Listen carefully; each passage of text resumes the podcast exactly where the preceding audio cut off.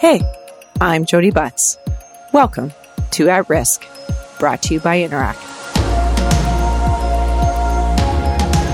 We're all pretty familiar with the external threats to journalism, like insufficient ad revenue, fake news, and declining paid subscriptions. But sometimes, like in the urban legend, the call can be traced inside the house. Today, I speak with two thought leaders in the industry to explore the more overlooked internal threats to journalism. Up first, I'm joined by Jeff Jarvis, the author of Geeks Bearing Gifts Imagining New Futures for News. What Would Google Do? and the Kindle single Gutenberg the Geek. He blogs about media and news at buzzmachine.com and co hosts the podcast This Week in Google. Jeff is also the Leonard Tow Professor of Journalism Innovation and director of the Tow Knight Center for Entrepreneurial Journalism at the City University of New York's Craig Newmark Graduate School of Journalism. Next, I'm joined by Nana aba Duncan. Nana aba is an award winning broadcaster and advocate of underrepresented perspectives in journalism. She's the founder of Media Girlfriends which started as a podcast and has grown to include peer mentorship, events, and a $14,000 scholarship for women or non binary students in high school, college, and university, studying media, technology, journalism, or communications. Currently, Nana aba is a William Southam Journalism Fellow at University of Toronto's Massey College, where she's studying the experience of racialized leaders in Canadian media. Listen to Jeff and Nana aba as they share their views on the overlooked internal threats to journalism and how they can be overcome.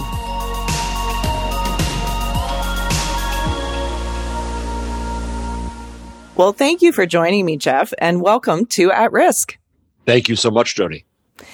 Um, so, just to get right into it, is journalism itself at risk or just its traditional business model? Every institution in society is now at risk right now in the sense that it is being challenged with change. And it depends on how they adapt or don't adapt.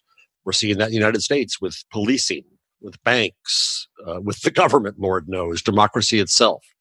So, yes, journalism as we knew it is at risk. But to me, the greater risk is trying to preserve journalism as we knew it in a time of changed circumstances. And so I want journalism to change. It must change, or it will be at more risk. You sometimes uh, refer to journalism with a capital J. Can can you explain what that is? I'm not one who talks about the journalist. I think anyone can perform an act of journalism. Uh, you know, the person who takes a photo from a uh, demonstration and shares that, uh, the 17 year old young woman who bravely videoed the death of George Floyd, uh, those are acts of journalism. Uh, there's also then the institution of journalism, though, and it acts in one way, and I think society and, and a new journalism have to act in another way. I had the privilege of starting a new degree at my school, at the Newmark J School, in what we call social journalism, or others call it engagement journalism, which means you start with the communities. You don't start with the idea of content. And I follow the words of the late Columbia professor James Carey, who said that uh, journalism doesn't so much inform the public conversation as it should be informed by the public conversation. Journalism needs to learn first to listen. And how does journalism need to change? So, so, so, so if it, so if it embraces the change that's, you know, kind of like a, if, if you think of it as a wave, it's sort of a, a tsunami that's like right on top of it right now. What, what, what does a positive response to, to the risk today look like? I'm accused by some in the field of being radical, but I don't think I've been nearly radical enough in rethinking what journalism is, can be, and should be. Um, as I say, I, I, think it starts with learning to listen. I'm trying to work on a book on the Gutenberg age. And one thing that struck me is I think that, that we lost our ability to hold the public conversation. And what's happening right now is that we're relearning how to do that. And so if we rethink about journalism in an age when we are not the only ones who control the press, but everyone has their press. Uh, the internet so far has been built to speak, and I celebrate that. I welcome that because it's through that that we've heard Black Lives Matter and Me Too and other movements from people who were excluded from the voice of mainstream media. But now that everybody speaks, the next problem is what and who are worth listening to. And I think that's where journalism can come in and can figure out ways to point us to those who are expert, those who have something worthwhile to say, those voices who were not heard who now need to be amplified. Journalism can find ways to help us relearn the skills of argument and debate. And you may think we have nothing but argument now, but it's obviously bad argument. So how do we how do we debate society well? Um, journalism needs to do a better job of giving us a picture of that public debate of the of the public conversation. Uh, opinion polls, as James Carey said, uh, preempt the conversation they are meant to measure by having just two buckets. That's what we've done in journalism: is throw everyone into binaries, red or blue, black or white, ninety nine percent or one percent pro or con. It, we've we've stolen the nuance from the public conversation. These are all opportunities to fundamentally rethink journalism. There was a great article uh, in a Canadian magazine, uh, The Walrus. And full disclosure, I chair the board of directors of, of The Walrus. Um, but this particular article was about Russell Smith, and he used to write for the Globe and Mail here. And uh, he was uh, uh, invited to depart. He was talking about the algorithms that he saw um, that that was so core to the Globe and Mail's uh, strategy. And he wrote this. He said, "Algorithms that tell us which topics are trending don't merely reflect trends; they can also help create them." Is that just bad listening? Yes, well said. By the way, I love the Walrus. Uh, I'm a Canado and every time I'm in Toronto, I uh, buy a copy. Um, uh, oh, yes, I hate trending topics because um, they're first and foremost they're meaningless. If you look at a trending topic on Twitter or Facebook, only a tiny, tiny percentage of the whole uh, actually sees that. The problem here is that it's the reflex of mass media thinking.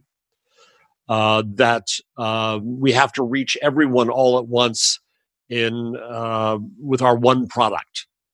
And, and I think what the internet kills is the mass media business model with it mass media itself, and with it, this idea of the mass.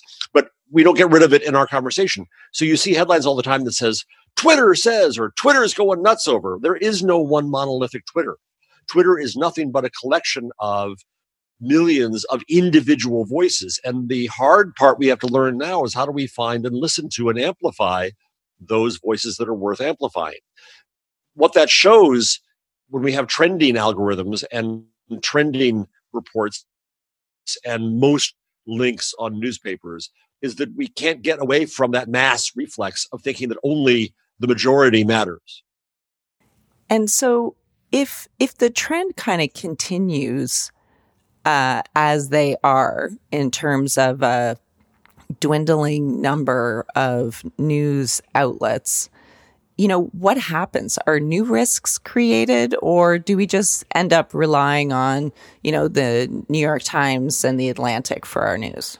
That's that's a great question. Um, I, I, think we have to look at this in a larger timeline. So, pardon me for a moment of Gutenberg geekery. Love it. But I, I like to point out to my students that uh, printing started in 1450. The first newspaper wasn't created until 1605, a century and a half later the first major technology change in printing didn't come until 1800 with the steel press.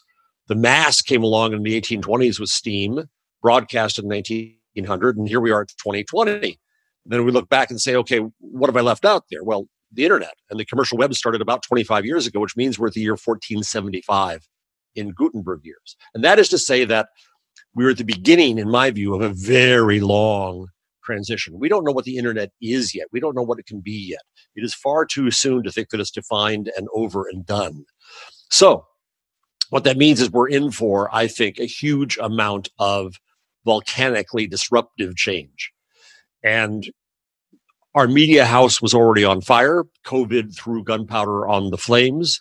Things are going to burn down. And what rises from the ashes will not be an orderly new institution that we'll look at and say, oh, there's the new journalism. What will rise from the ashes will be a bunch of brave experiments from innovators, and many of them will fail as we try to learn what a new journalism can look like. In What Would Google Do? You talk about the inverse relationship between trust and control. Uh, so that, you know, you write passionately about trusting choice way more than control.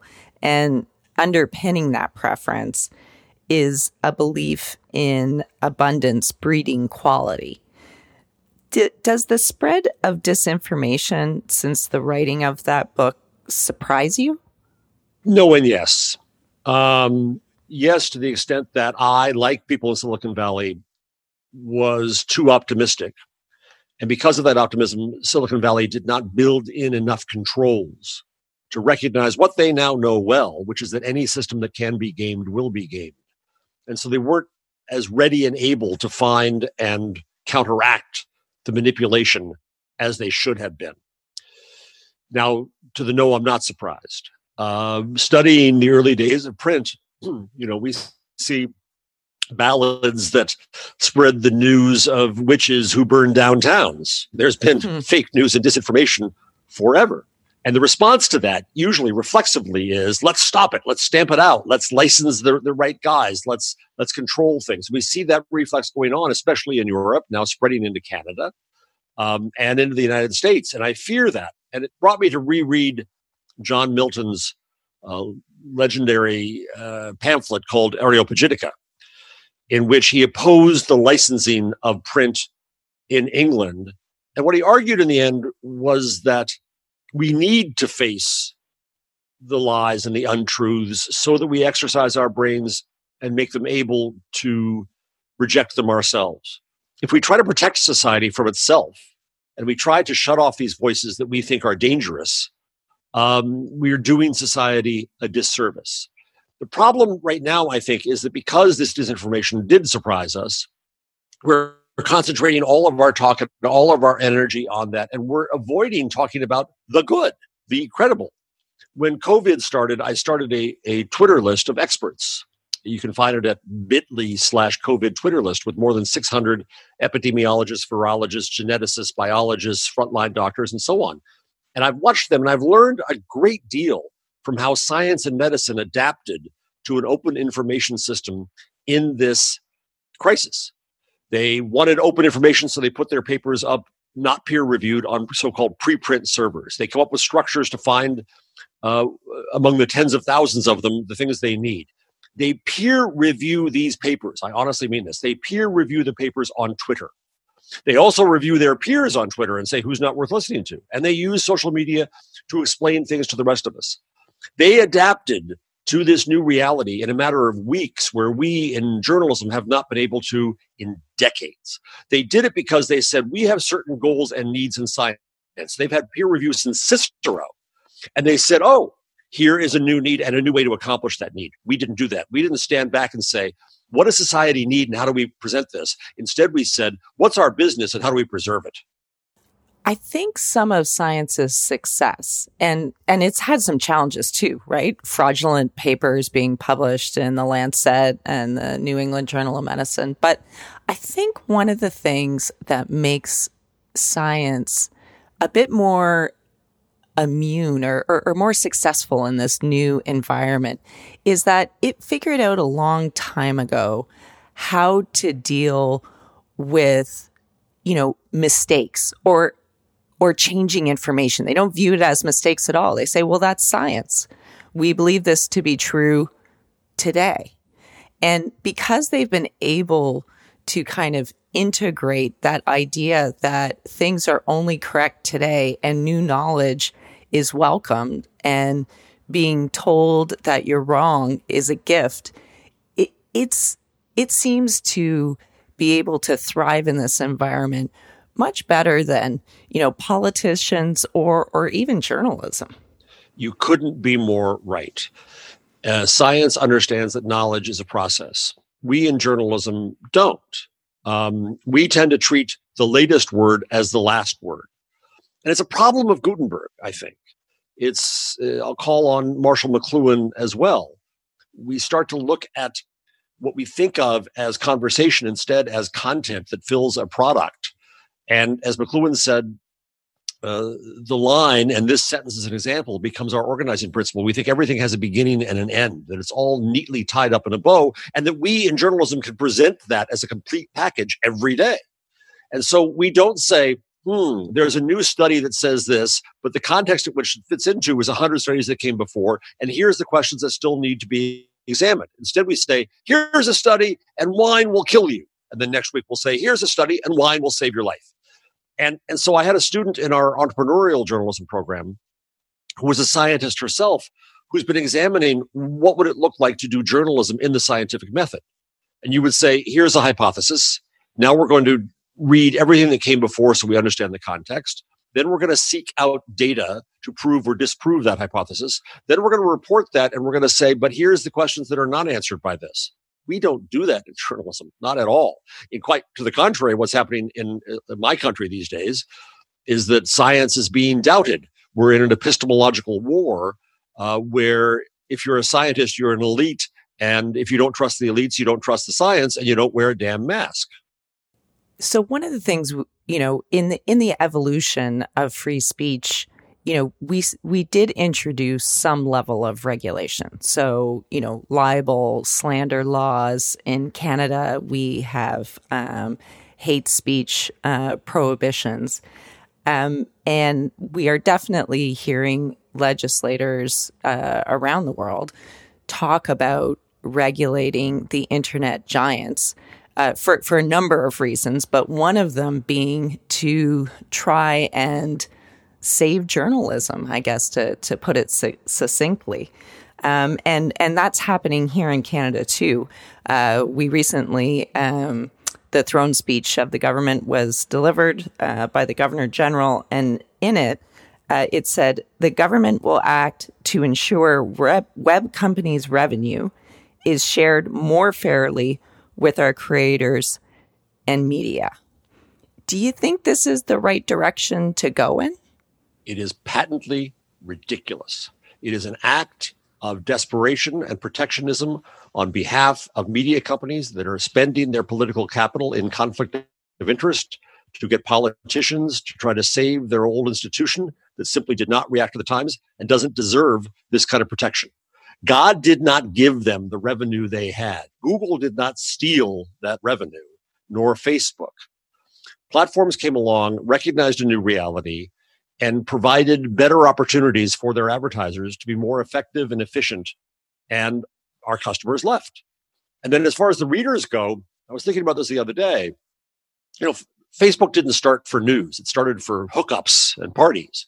It was our readers who took our news there because we didn't give them the place to talk about it. Twitter didn't start for news. It was going to tell you, hi, I'm in the bar right now. It was witnesses who took news there because we didn't provide that opportunity for them. The company next door is thriving because we didn't provide an opportunity for neighbors and local news to get together and talk. TikTok is providing a means to collaborate in creation that we didn't provide in media.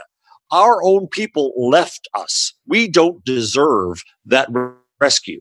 And the problem comes along here when the government says we're going to make a market intervention on behalf of the big old lazy players who screwed this up, then it also becomes regulatory capture such that new entrants find it much more difficult because the old entrants are artificially held up. And I say this with perspective. About seven, eight years ago, I will confess that I was on the digital advisory board for Postmedia. And I know how screwed up that company was way back then, and it's only gotten worse. So, who is to say that the government of Canada should step in and protect an incompetent company? So Google itself has announced that it will pay 1 billion to news publishers around the world over the next 3 years and invites them to make more editorial decisions about how their content appears on its products. And, and of course, this also follows um, the news licensing program that they announced earlier for paywalled uh, publications. Um, and regulators are saying, yeah, like this is us. We we achieve this by by even hinting at regulation. We've pushed Google into doing this. Do you think that's the right way to think about this announcement? It's blackmail. It is the fruit of blackmail. I've written about that. Um, and and you know, I'm not going to be popular for saying this because anytime that that our industry of journalism gets more money, we should say hurrah. But the problem here is that Google sets a precedent um, that says that uh, they get they get the equation of value wrong. You know, uh, give me a moment here. The problem is that Google made what I think was an ethical, moral decision early on that affects this equation now. They decided early on not to sell position in search. You have ads around it, but the search itself is sacrosanct. Unlike Yahoo, which was selling position and other companies were selling position. Google said, no, that is something we're going to give to the public. And that's how we create our value. Well, as a result, every time Google links to a publisher and sends them a reader and sends them a potential relationship and sends them value, there's no market value for that in the discussion.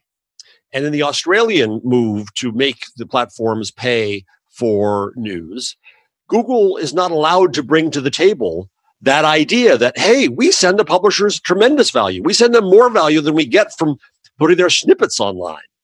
That's not allowed to be part of the discussion because that law was written basically by Rupert Murdoch and company. And and so no, I, I think that this is not a victory of regulation. This is a victory of protectionism. Now, mind you, I, I know I sound like a libertarian right now. I'm a uh, Hillary Clinton, come Kamala Harris, come Cory Booker, now come Joe Biden, Democrat. But when it comes to the internet, I sound more like it because I believe in free speech, number one. And number two, I believe that most of the government intervention we have seen so far in the internet has damaged the internet and paradoxically has only given the platforms more power. I was on a kind of commission, a transatlantic high level working group on content moderation and freedom of expression. That long title just boils down to a group about regulation. We came out with a model that I actually endorse that doesn't have the government uh, do market intervention, doesn't have the government do intervention in speech, but does have the government hold platforms accountable for their promises and actions by demanding transparency and data from them to judge their actions. I think there is a structure where we work in a flexible framework to try to understand the impact of the internet and to decide where we want to intervene as a result. Right now, most of this is being done on presumption, not on data, not on evidence. And it's politically, it's just purely political. So if if what we're seeing is, you know, politics in terms of uh, the regulation of, I guess, the internet giants, it's not the regulation of journalism, but is there a risk that that that that the regulation of the internet giants bleeds into the regulation of journalism? Absolutely, and that is the that is the base of my fears. Let's not call it journalism; let's call it speech. And when government tries to regulate speech of any form, including journalism, I get hives. Uh, I get very nervous because that is not where government should be. Now, I'm sounding, I know, extremely American right now and very much a believer in the First Amendment because I am. Uh, I think that there's tremendous benefit to it. I think that we've got to understand the value of speech and there's never too much speech. So when government comes in and says we're going to try to control things, it inevitably fails. In the history of this, from from the first princes who tried to stop the internet to poor Mr. John Stubb, whose hand was cut off for printing uh, the works of Luther, to the Vatican's uh, Index of Forbidden Books, which was actually a bestseller list because it existed, uh, to uh, efforts to censor uh, movies and such in the U.S. Every effort to control speech, in the end, dies because what you're trying to control again is the public conversation and that is our first and primary right and, and, and a necessity in society to talk with each other so yes when you go after the platforms uh, and treat them like media which i firmly believe they are not uh, and you try to put them in, in, in that boat as happens in europe uh, then you end up affecting the speech of the public look to a donald trump trying to outlaw tiktok well what he's outlawing is the press of the people. He's outlawing Sarah Cooper making fun of him. He's outlawing speech. And uh, yes, I think that's terribly, terribly dangerous in a modern democracy. So, do you have hope for journalism? Do you think it's going to make the change? Yes, because of my students. I would be quite a hypocrite if I were teaching journalism and thought it were going to die, and I don't. um, in in our social journalism program, our engagement journalism program, uh, I am very heartened by what I see in their creativity. Now, we tend to be a bit heretical. We we ask questions like whether the journalist is an advocate. Uh, I ask questions about the forms of journalism and the goals of journalism, how we must utterly rethink it. I tell the students to learn what we teach uh, them and then to question everything we say and ask how we got here. And usually the answer is money. And to stand back to our primary raison d'etre, which is to help improve the public conversation. Because I have tenure and I can do obnoxious things like this, I redefined journalism my definition of journalism now, my mission for journalism now, is to convene communities into respectful, informed, and productive conversation. Yes, informed is still in there, but respectful is necessary. We've got to learn how to make strangers less strange, how to, how to learn to understand and empathize with each other, how to build bridges. And productive matters because we've got to try to improve society. And that's a different definition of journalism as nothing but a transmission wire for information we have a role in our communities. We have in, in, the, in the United States, we have damaged our communities. Uh, there was recently a paper that came out that showed the role that early publishers of newspapers in the U.S. had as agents of the slave trade. We owe reparations to communities. We hurt too long. We could no longer stand back and say, oh, no, no, we're objective and practically inhuman and above it all. We have to understand our impact. We have to understand the goals. We have to be able to have goals like, damn it, people wear your masks.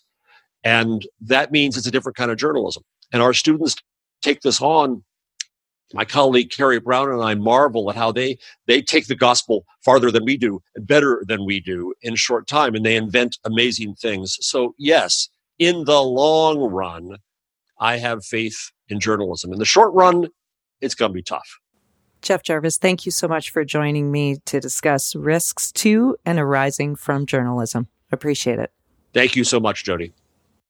Thank you for joining me, Nana aba, and welcome to At Risk. Thank you for having me.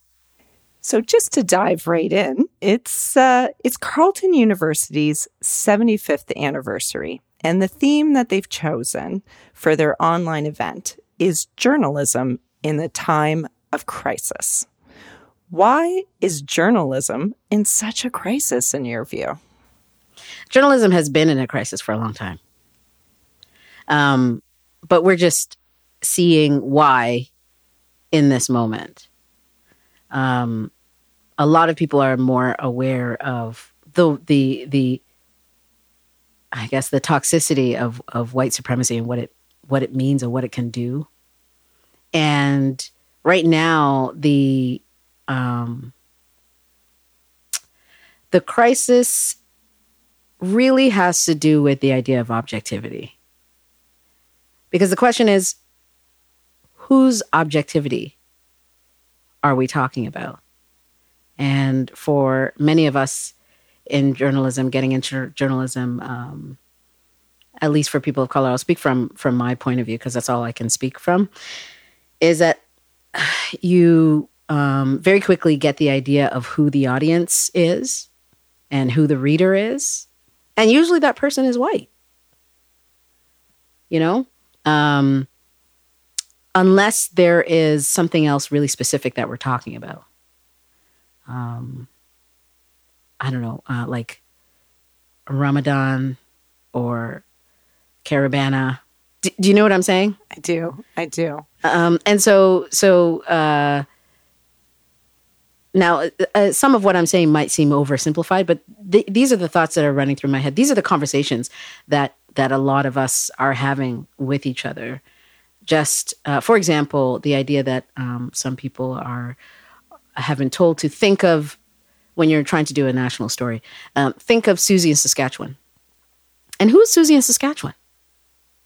Susie in Saskatchewan is a white woman, and likely is m- maybe middle to upper class, right? She's got an education. Um, she's straight.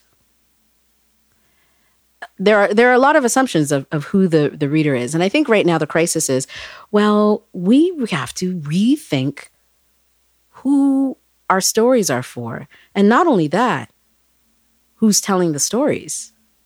We've got to look at our newsrooms and try and change what it feels like in the atmosphere. I think a lot of people will say, look, we we do have a number of people of color in our newsrooms. They're here.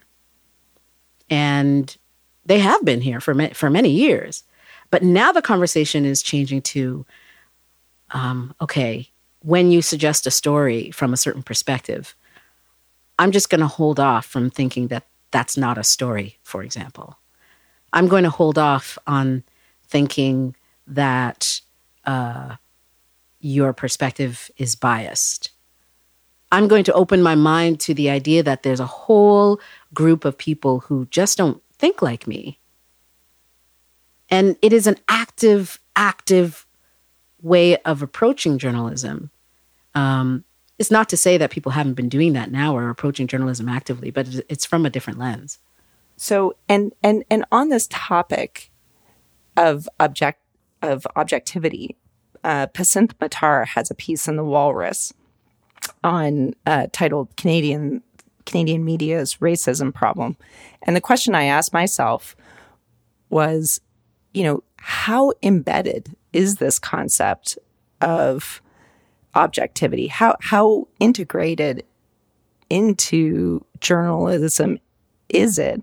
And so what happens when you pull on that thread? What, what if if if if there's success in pulling on that thread of trying to get at what you were saying, you know, getting beyond, you know, Susie in Saskatchewan, right? Mm-hmm. How how how will we know that's happening? What what what will look different?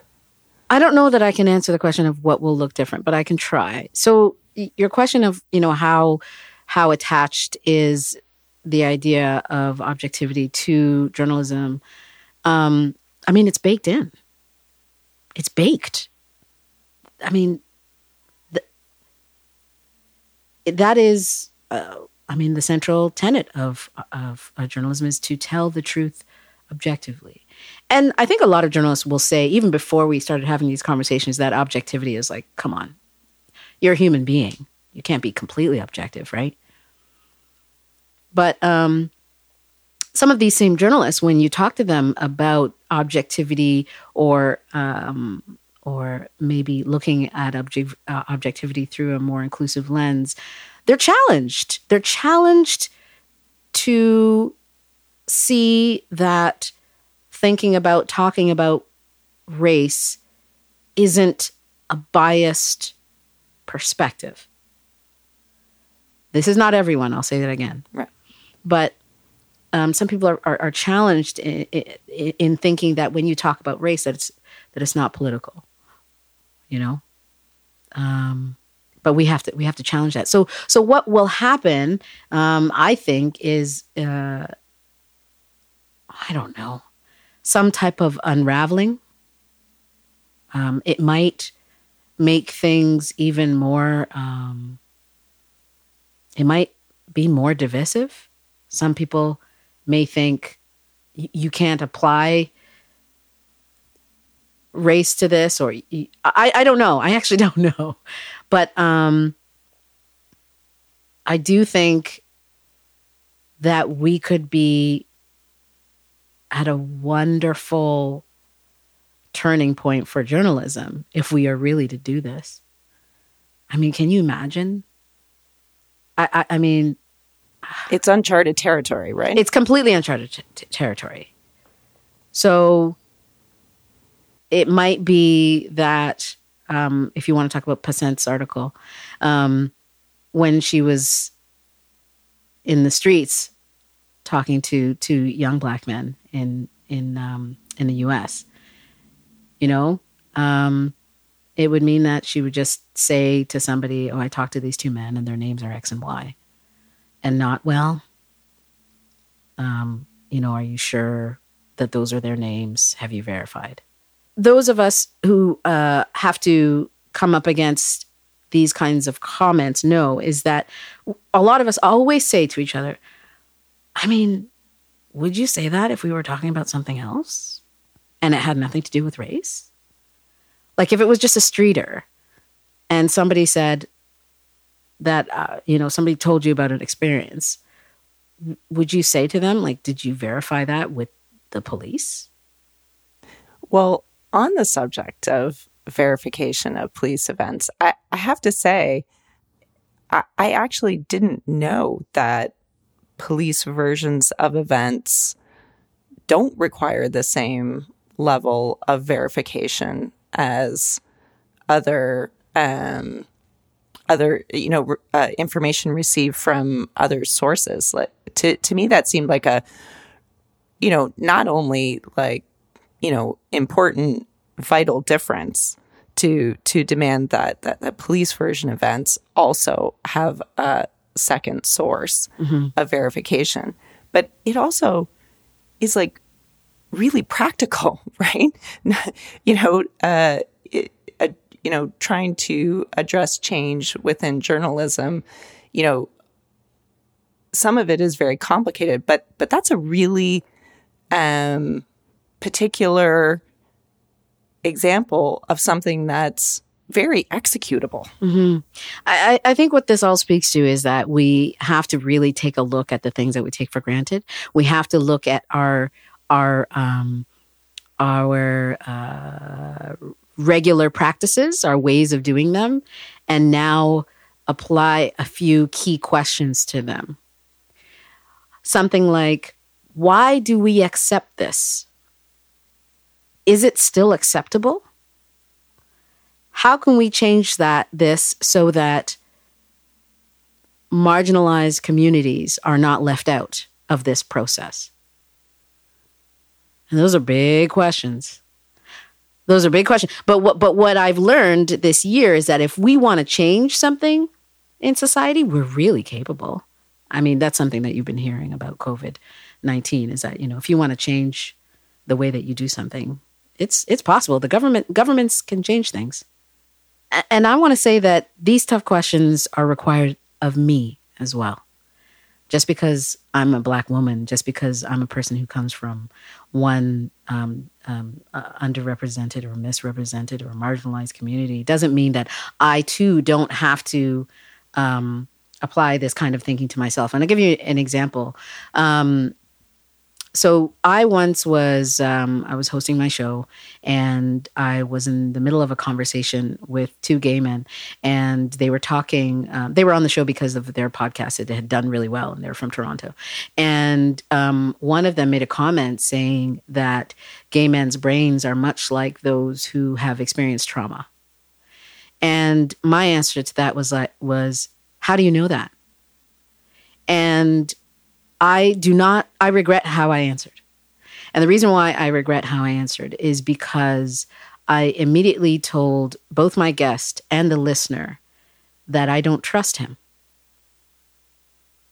I told my guest and the listener that I don't think that this gay man knows what he's saying about gay men. I mean, how ridiculous is that? That's not fair. So I think what I can do better in moments like that is to suspend my first reaction. And I mean, it would have been really easy to just say, Tell me more. Right? It would have been very easy for me to say, I didn't know that. That's interesting. Can you tell me, like, what exactly is the um, um, like the the similarity similarities. And I, I had an intense conversation with someone at work about um, about this topic, um, because I was trying to explain that um, all I want and and and any of us really, I think what we can do better is to um, to allow there to be just a, a switch in the atmosphere when we're met with something that doesn't sound like an experience that we know about. I mean, how dare I ask, how do you know? This is a gay man. He's talking about other gay men's brains. I don't think that he's done this work. Come on. That's not fair. That wasn't fair to him. And I will sit with that. In fact, I'm thinking maybe I should I should send him an email. I mean, I think the point really is it's not about apologizing really. The point is and this is something that i say to other people who want to apologize to me it's the point is about how you're going to go forward. How, how are you going to change yourself now? And how i'm going to change myself is i will just say tell me more because th- that's all i want to know right? I just want to know more. You know i sometimes worry you know, you you started off your your your comments talking about how what what a powerful moment for change and and how catalytic, you know, in many respects it's it's been or but at the same time we're all being told for the sake of health and safety to stay inside your bubble. I often think about that. I'm like, wow, stay inside your bubble. Uh, that's uh and i mean i get it from uh you know you want to limit chains of, of transmission but it's also a time to just burst our bubbles right? Mm.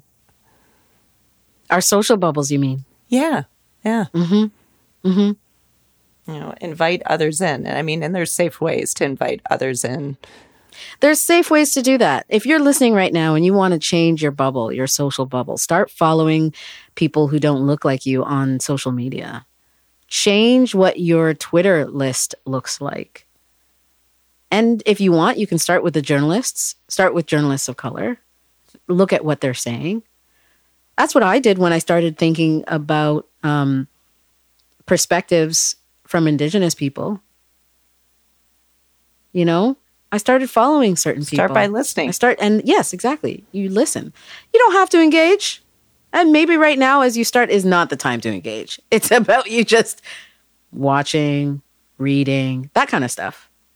Okay, let's talk about the journalism workplace. Tell us about your research. What I'm interested in is the experience of leaders of color in Canadian media. And the reason why I'm curious is because um, I mean, personally, leadership is something that I've been just sort of playing with in terms of the idea for my own career. I don't know what that means. Right now, I'm a host, and a lot of people will tell you that a host does have um, uh, some leadership baked into the position. But I've just been looking around. The, the thing that I was always asking is like, are they okay?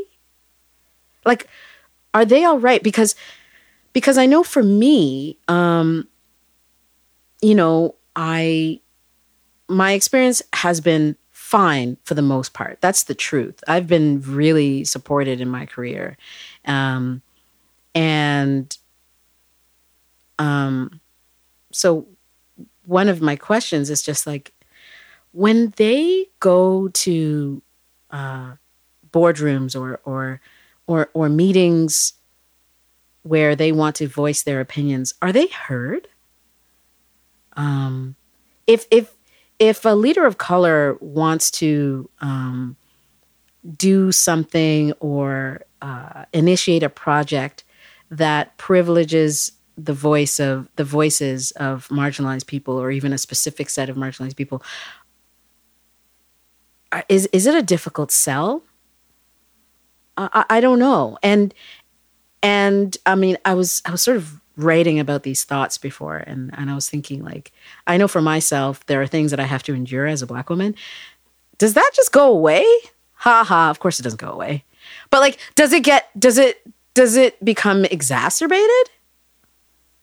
To add the goal of trying to um, stem systemic racism or prevent it or any of those things as a person of color onto your job as leader, I suspect is very burdensome. And the reason why the, the reason why I suspect it is because even as just a person working in the the, the newsroom or, or a person who's not a leader in journalism, it's burdensome.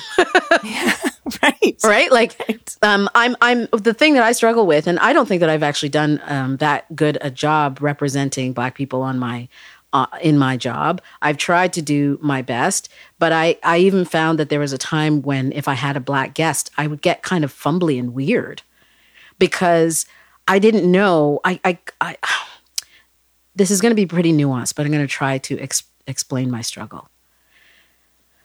I would be met with uh, a black guest. And because I wanted to to be perfectly honest, because I would want to kind of give them space, serve them as a fellow black person, I would um wonder if I was uh like uh doing the job right being too hard. I want to make sure that I serve them well in the questions. Like if my like my black uh, like the black community was listening, I would try and bring questions uh, that would be coming from my perspective. Like I would actively try to think. Don't think of Susie in Milton or whatever. Like try to think of somebody who was maybe either in this person's family or like another person like what would a black person ask? And hello i'm a black person. So i go inside myself and i go so what would i want to know? You know what i mean? And like th- what that tells you or what that t- tells me is that for a long time i've not been coming from the perspective as a black person. I've been putting on this other thing. And when i realized that this year it really screwed me up it really screwed me up because I thought, oh my God, what have I been doing? Wow, that's profound. It's weird, is what it is. And so it makes me understand why some people, they just leave. Right. They just leave the industry because it's too much. Because sometimes when they try to go from their perspective, they're being screened for activism. Right, right. That uh, Desmond Cole com- comes to mind, right? And the way he shared his journey, but I'm sure there's many others. there are many other examples. Like you're being asked if you're an activist. Why? Because you brought three stories about your community? That's not cool. Right? So be, so, so to answer the question about leadership now, to, just to get back to that, my question is: If I'm to consider leadership, I've not seen a, a black woman leading a, a, newsroom. I know that it happens. I know that it, it um, and it that more that there will it will happen more, but I have not experienced it. Um, so I don't know what it looks like. Um, if I do decide to take on a leadership role, will I be supported? I do think now um, that more ears are open and many more people are really, really trying. And I commend anyone who's really trying to take a look at themselves and and and how they've been doing their work and how they can better support um, their colleagues. But um, uh, ultimately, ultimately, what I want to know is if the promise of of inclusion and diversity in the in the real way that we're talking about. If, if the promise is fulfilled, you're going to get a legion of people of color who are being promoted into um, into higher positions, into more powerful positions. Will they be supported? And if they are supported, um, how far does that go? Right. And, and I also want to say that not everyone who's a leader of color who's going to get a new job is necessarily going to be, um, you know, w- waving the flag of inclusion. Some of them will just want to do their damn job. Right? They, they'll just want to do their job how they have been doing it or or uh, the way that they think that they should and yes they will be thinking about inclusion in in, in their own way but um, i want to say that that's allowed too and and also um, um, I, I'm curious about how they will be engaged with by um, their direct reports who are both white and not white. So now, if I'm a leader and I get this job, is everyone under me going to be okay with me being there? Um, and is and if they are, that's great. And then is, anyone who's under me who's also, for example, uh, who's also, for example, a a black woman, how am I going to engage with her? It, am I going to be worried about other people looking at us when we do engage with each other? Am I going to be expected to give her special treatment? Will I give her special treatment without knowing it? Is that bad? Is it and and what is the special treatment precisely? Is it just treating her like everybody else and that's going to be seen as treat? You know what I'm saying? Like I have so many questions about that. And um I'm also ready to hear that when a leader of color gets a higher position that they just get a higher position and they get more money and they do a great job and then that's it. You know what I mean? I'm, because there have been many. there are many now. They've been doing their jobs. I'm very curious about their experiences. Um, I don't think that the racism ends. I don't think that it stops when you get a higher position. I just think that it probably just looks different. I don't know. I don't know. We look forward to your research. Yeah, me too. you are involved in Media Girlfriends. What role does Media Girlfriends have in helping achieve positive change within journalism today? I mean, when I started Media Girlfriends, I did not think that that was the goal. The reason why I started Media Girlfriends was because at the time, um, I wanted an opportunity to interview. And so I thought I would just give it to myself. And so what I did was I wanted, I kickstarted my own professional development by, from my perspective, I was, I would just interview, you know, uh, a lot of my girlfriends who work in media and they would tell me if I sucked. And no one has. so I always like to say that that means I'm perfect. Um, Love it. Um, but I mean, in terms of it you know, making any change in journalism. I don't know how much we've changed journalism, but because it's just a, you know, it's just a, uh, we're a small group of people who really care about supporting each other no matter what in our, in our professional endeavors and in life. And uh, one thing that I can say we're proud of is the scholarship that we um, launched. And the scholarship is for uh, women and non binary students who want to study media, tech, journalism, or communications. And the reason why we did that is because um, that's a time where people are um, considering getting into these fields and money can be a real problem barrier i mean right like internships um, even trying to get that first job we all i mean we all know that it's hard to to get these freelance gigs and so, um, at least for the time of getting into these courses, we thought that we could, it would be really great to support uh, someone just getting into the field. So, from our perspective, that's one small thing we're doing. I have to say, um, just personally, as as we talk about structural change, I've been wondering how media con- uh, media girlfriends can make real change? And I, I don't know what the answer is right now, but um,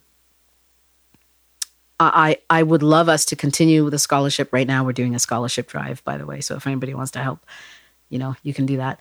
But um, what can I do? I've been thinking, what can I do to actually make structural change? And that's a big question. I mean, that's something that the big media companies are also trying to do. So that's where I'm at. Well, what I love about the scholarship is that, you know, across all big challenges. So, uh, I'll use climate change as, as, as an example.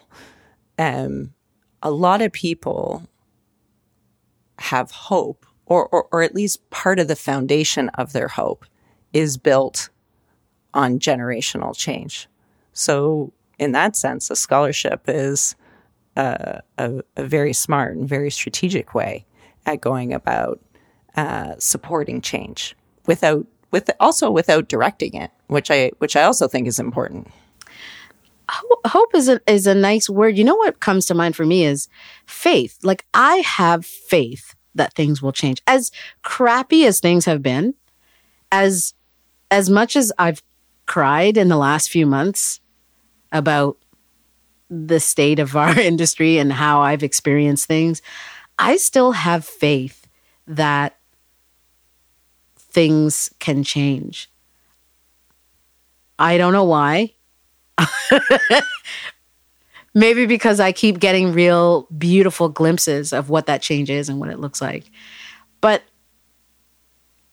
I don't know. I just I think I just think that over time things have been they get better and and, and I just I I think maybe I have to have faith. I've got to have faith that things are going to change and and I know that I I'm part of it.